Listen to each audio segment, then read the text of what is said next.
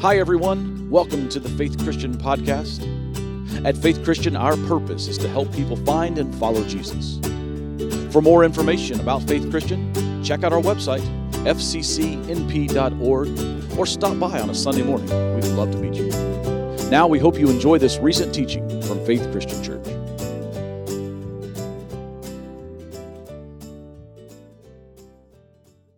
The God who rescues. Thank you for being our rescuer. God, thank you for being our deliverer. Thank you for being our Savior. Thank you for being our God. Father, as we turn now to Scripture, as we read these moments from the last, last moments of Jesus' life as he hangs on the cross, take these ancient words, this story that changed lives in the moment and still changes lives today, and change our lives with it today. Change our lives. Teach us who you are through it today. Teach us how to love better. We pray in the name of Jesus. Amen. You can be seated. Hey, once again, let me welcome you to Faith Christian. Glad that you're here and we get to spend this time together. Got a couple things we need to mention just kind of by way of announcement, some housekeeping uh, before we get into our sermon time this morning. I want to remind you that next Sunday is Easter, and we are, uh, we've got some great plans and looking forward to celebrating the resurrection together. Hope that you will be here. We'll be here at nine o'clock and ten thirty. We will be live streaming both those services, but we hope that you will be able to be here with us in person. Uh, one, or as I said, the, the first service, if you're feeling frisky, come twice next week. It's all right. Uh, we're going to have a great time celebrating the resurrection of Jesus on Easter. Easter uh, next Sunday morning, nine o'clock and ten thirty. And then the Sunday after that, two weeks from today, uh, we are going to begin our uh, month-long celebration between uh, uh, April, and we'll celebrate all the way till, uh, till November, till just before Thanksgiving. We'll be celebrating the twenty-fifth anniversary of Faith Christian Church. And we're kicking that off with a special Sunday on April twenty-fourth. That's two weeks from today. Uh, one service only that week. So our nine o'clock service won't be happening. We'll, we'll, we will be meeting at ten thirty, but we would encourage you to come before, come a little early. We're going to have some donuts and coffee and just some time to, to sit around and tell some stories and look at some pictures about well, where we've been. And begin, during the ten thirty service, begin telling the story of how this church came to be and kind of the story of where this church is headed uh, into the next twenty-five years and beyond. And we want you to be a part of that. It's going to be a special service that Sunday morning at ten thirty. We'll be worshiping around tables, and once the service is over, we're actually going to eat breakfast together. So it's going to be a wonderful time. You're not going to want to miss it. Um, you're going to get one of these as you leave this morning. This is an invitation, uh, just a reminder for you to, that this is going to happen. But we would love for you to give this to someone and invite them to come with you on that April twenty-fourth day. We think it's going to be a lot of fun, and we hope that you will be here. As a part of that, if by chance, if you think about it, uh, if you might have some old pictures from some church stuff from back through the years, maybe an old vacation Bible school or a C I Y trip that you went on, um, uh, uh, just, just an event maybe that we participated with as a church. If you've got some pictures at your house, if you could either email them to us if they're on digital, or, or just uh, find that old shoebox with the pictures on them, bring them in, put your name on the back of them, let us scan those and turn those into digital. We would love to, uh, to kind of have those as a collection as we kind of walk through our history over the next several months. So if you could help us with that, uh, please do. And just uh, you can see me after the service, let me know, and I'll let you know how you can get those to us the easiest way. way. Um, also want to mention to you, especially if you have a middle school or high school student in your life, that tonight for our faith student ministry, tonight at six o'clock, our middle school and high school students are having an Easter egg hunt. And I think uh, Noah's got a lot of special things planned for our uh, middle school and high school students tonight at our faith students' time. That begins at six o'clock. We are in this sermon series, been in for the last six weeks, that we're calling Potholes. And kind of what we're doing in this series, and we've been doing, is we've been walking with Jesus through the last week of his life. We call it the Passion Week. It's the week that begins on, on well, today, on Palm Sunday, the week that Jesus rides into the city, and it concludes with Jesus being crucified on Friday and then being resurrected on Sunday. We follow Jesus from the, the, the entry into the city all the way to the cross, to the tomb, and ultimately through the grave. Well, today we're going to walk with Jesus to a hill just outside the city of Jerusalem. And we're walking with Jesus today to the moment that Jesus died on the cross. The cross is the single most recognizable image on the planet. And today I want to talk about why. Because something happened. During those six hours that Jesus hung on the cross, something happened that changed the hearts and the lives of the people who were there, who watched it happen. And something happened on the cross that still changes hearts and lives of those of us who hear this story today. So I want to just give you some things as we kind of walk into this Passion Week together, as we celebrate in all of its different ways this week. As you consider, I hope this week, the cross, as we prepare to celebrate the resurrection next week, I just want to give you um, so, some things that, that I think you need to know as we consider the cross. Here's the first thing I think that you need to know. You need to know that Jesus' death was an expected death. Here, here's what I mean. Um, that's about three years ago now, I think. I got a call from my mom. And mom called to tell me that my great Aunt Louise had passed away. And my response to the passing of my great Aunt Louise was, oh. You see, I wasn't surprised. My Aunt Louise was one hundred two years old when she died. It was kind of expected. We kind of knew it was going to happen. Well, Jesus died when he was just thirty-three years old. His followers and his family, they were stunned by his death, that one so good could be taken so young. But Jesus had actually, if anybody had been paying attention, Jesus had actually been teaching about his upcoming death for quite some time. And he would remind his disciples and his followers, he would remind them that he would die, and he would tell them why he was going to die. You see, the cross was not some tragic political accident. Jesus intentionally came to earth to sacrifice himself for our sin.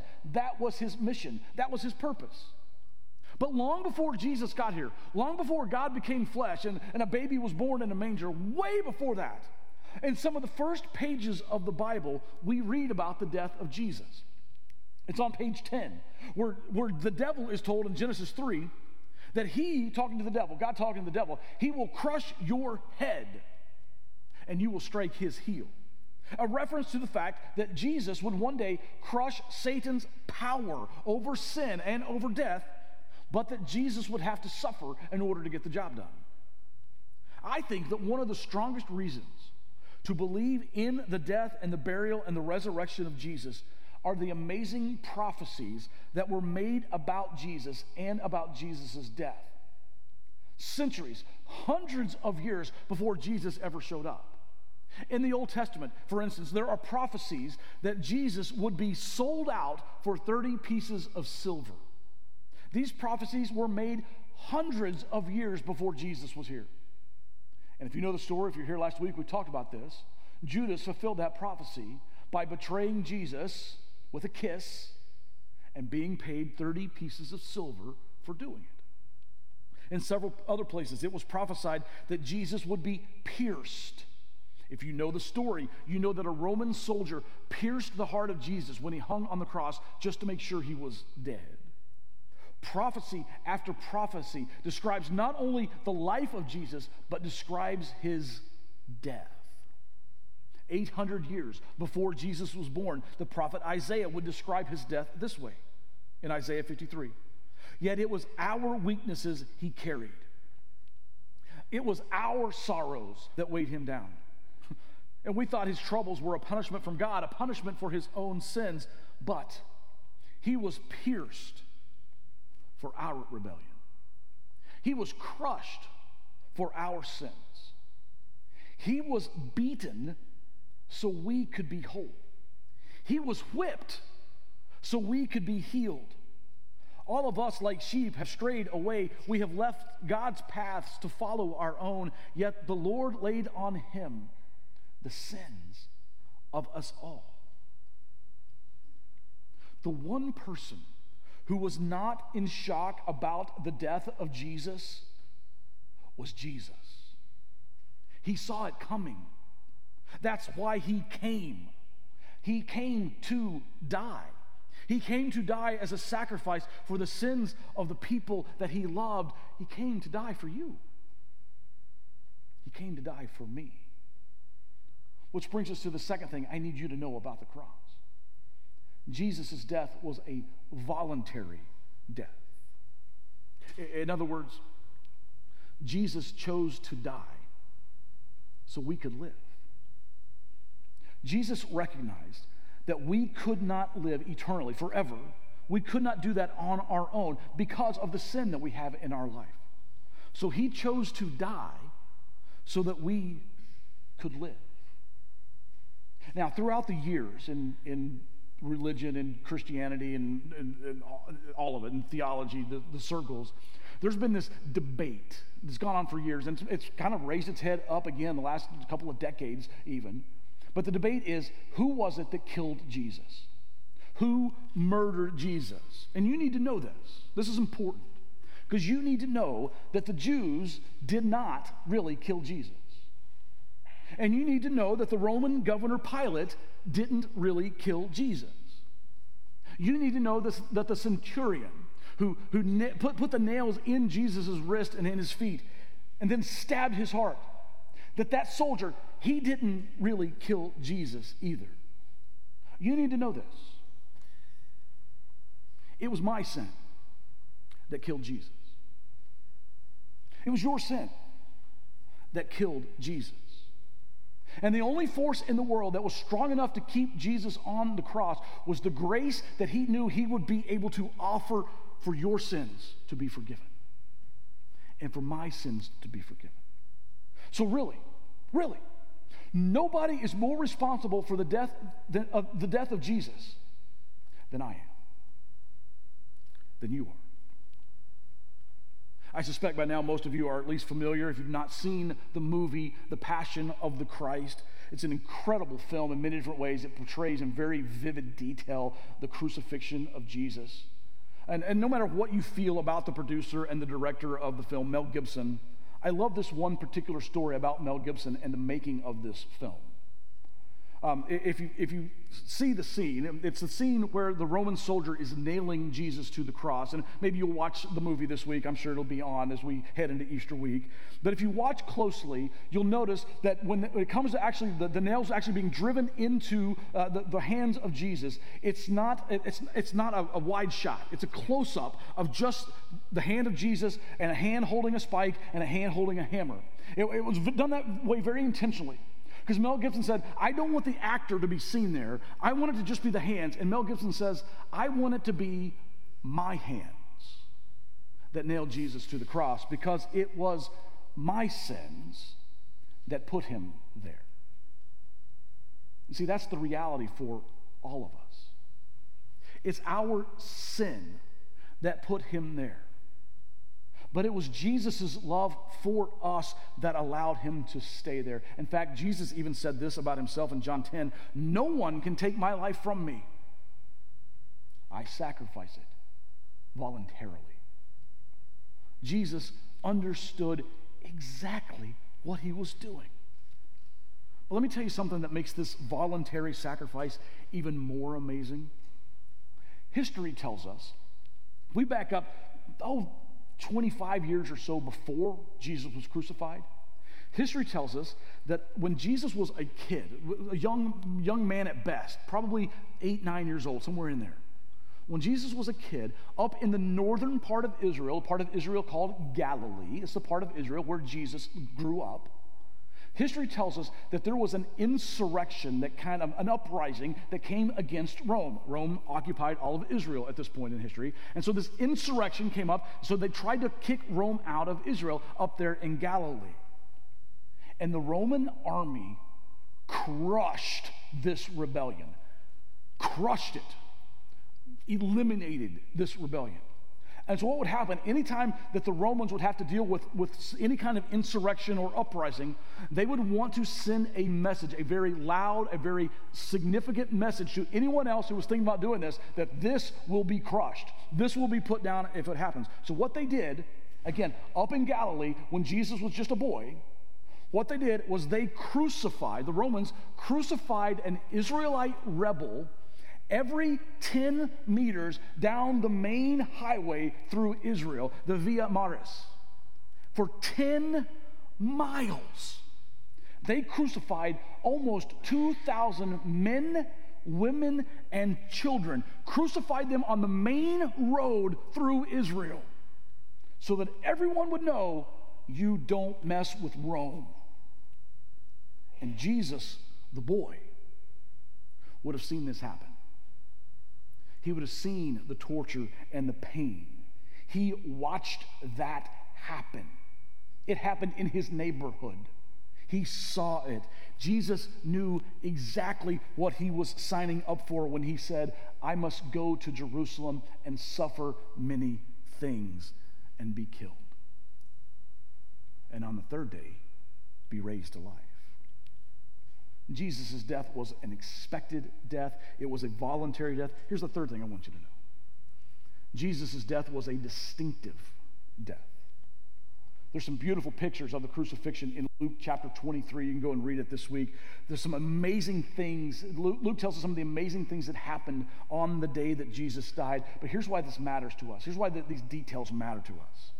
It's important that we remember that our faith is not based on a philosophy. Our faith, our faith is based on history. The reason that we are Christians today is not because being a Christian makes me feel confident or makes me not be afraid of the dark. The reasons that we are Christians today is because something happened in Jerusalem two thousand years ago that is historically undeniable. It was the night that Jesus was praying in the Garden of Gethsemane there on the Mount of Olives. We talked about that last week. He was arrested, betrayed, then arrested. He was beaten. He was imprisoned. Basically, he's drugged from one illegal trial to the next all night long. Around six a.m. on Friday morning, the first hour of the Jewish day, the Roman flogging started. That's a, that's a whipping. Around nine o'clock that day, Jesus had begun to carry his cross through Jerusalem to Golgotha, this hill where the crucifixion would take place. Not much longer after that, he was nailed to it. By noon, the sixth hour of the Jewish clock, he had suffered on the cross for three hours. By three o'clock that afternoon, the ninth hour, Jesus was dead. He was on the cross from nine o'clock until three o'clock. And during those six hours of torture, some pretty unusual things began to happen that really caused people to think. At noon, the sun goes dark. Apparently, it got so dark that it started freaking people out. It got dark and it stayed dark for three hours. Luke twenty-three says it like this. By the time it was, by this time it was noon, and darkness fell across the whole land until three o'clock. The light from the sun was gone. There's no explanation for this darkness. You cannot have an eclipse of the sun anytime near a full moon. Passover always happens on a full moon. The great theologian and writer Warren Wiersbe, Wiersbe said this, it was, as, it was as if all nature was sympathizing with its creator as he suffered and died. I'm sure later on, Jewish people would remember and tell stories about three days of darkness that their ancestors had dealt with in Egypt as God was freeing them, setting them free from captivity and slavery in Egypt. And I think it wouldn't have taken them very long to connect the dots to three hours of darkness when Jesus hung on a cross. They would have been talking about those three days just the night before Passover.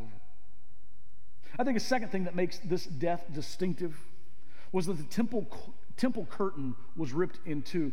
Verse Luke twenty-three forty-five, and suddenly the curtain in the sanctuary of the temple was torn down the middle. This was an amazing, unsettling miracle of God. Let me show you why.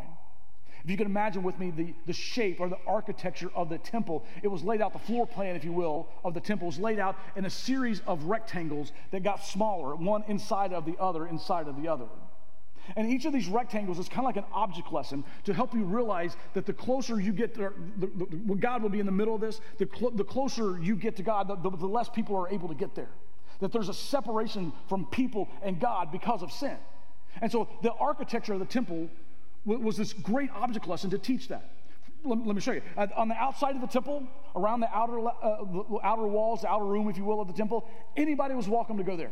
Anybody could be there. Jew, Gentile, men, women, didn't matter. Anybody was welcome on the outside.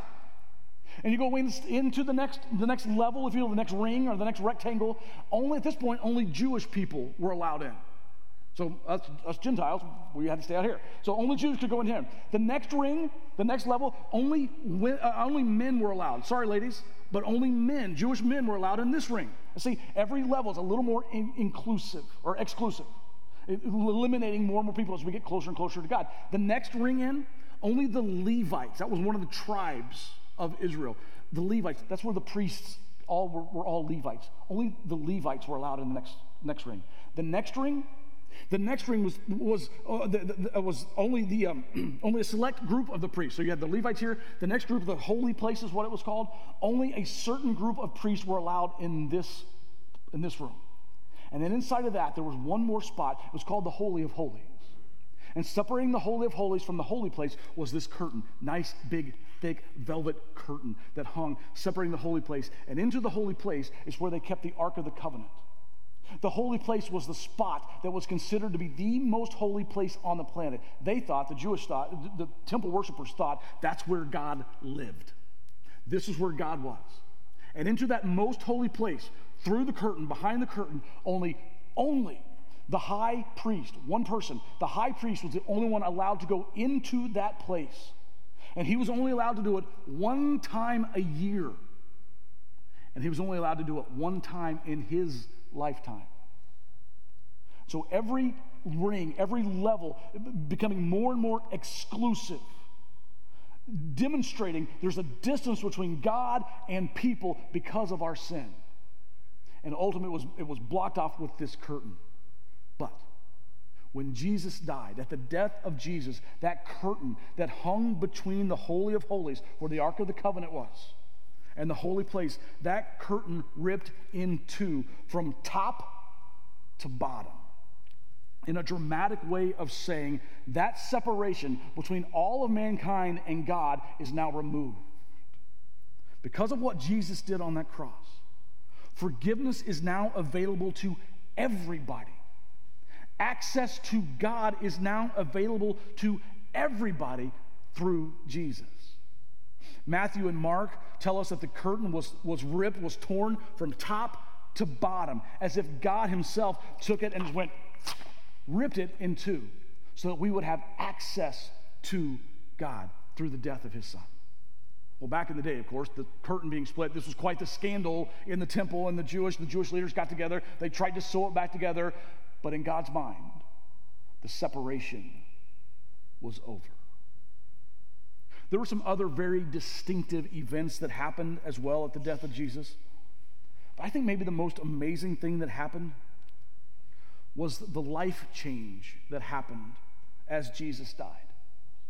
Jesus made only seven statements from the cross, but in those seven statements and how Jesus died, lives were changed by the people who were there. One of the criminals on a cross next to him received forgiveness and was saved. The heart of a Roman soldier who nailed Jesus to the cross was changed by how Jesus died. Listen to how Mark describes it in Mark fifteen. When the Roman officer who stood facing him saw how he died, he exclaimed, "This man truly was the Son of God." This soldier had, had a moment. What was it? What was it that made him change his mind from surely this man must die to surely this man was the Son of God? When did the soldier's heart change? I, I, I don't know. But apparently, how Jesus died changed everything for him. Which, by the way, that's one of the reasons I really want to encourage you to invite your friends and family to join you next Sunday morning on Easter Sundays we worship together. Because just seeing what Jesus did still affects people's lives. It did back then. It still does today. Well, here's the fourth thing, the last thing I want you to know about the death of Jesus, and that is Jesus died an atoning death. An atoning death. Jesus came to atone for our sins. That's a big theological word, atone. Say it with me. Just say it. Atone. Atone. See, now you're a theologian. Now you know what this word means. Or you, you know the word. Let me tell you what it means. It's really easy to figure out what it means. The, the, the definition of this word is right in the word. Atone means to make at one. At, do you see it now? At one. To make two divided parties, to make them at one again. You see, all through the Bible, we are taught that the worst thing about our sin is that it alienates us, it separates us, it keeps us away from God. It separated Adam and Eve from God all the way back in the Garden of Eden in the first couple of chapters of the Bible. And it still, ever since, has driven a gap between people and God. That's what sin does. That's why Paul said in First Corinthians fifteen, Christ died for our sins to make us at one again with God. That's why he died. The death of Jesus was not a human rights violation that just got out of control. His death was intentional. It was an atoning sacrifice for people who have a hopeless sin problem.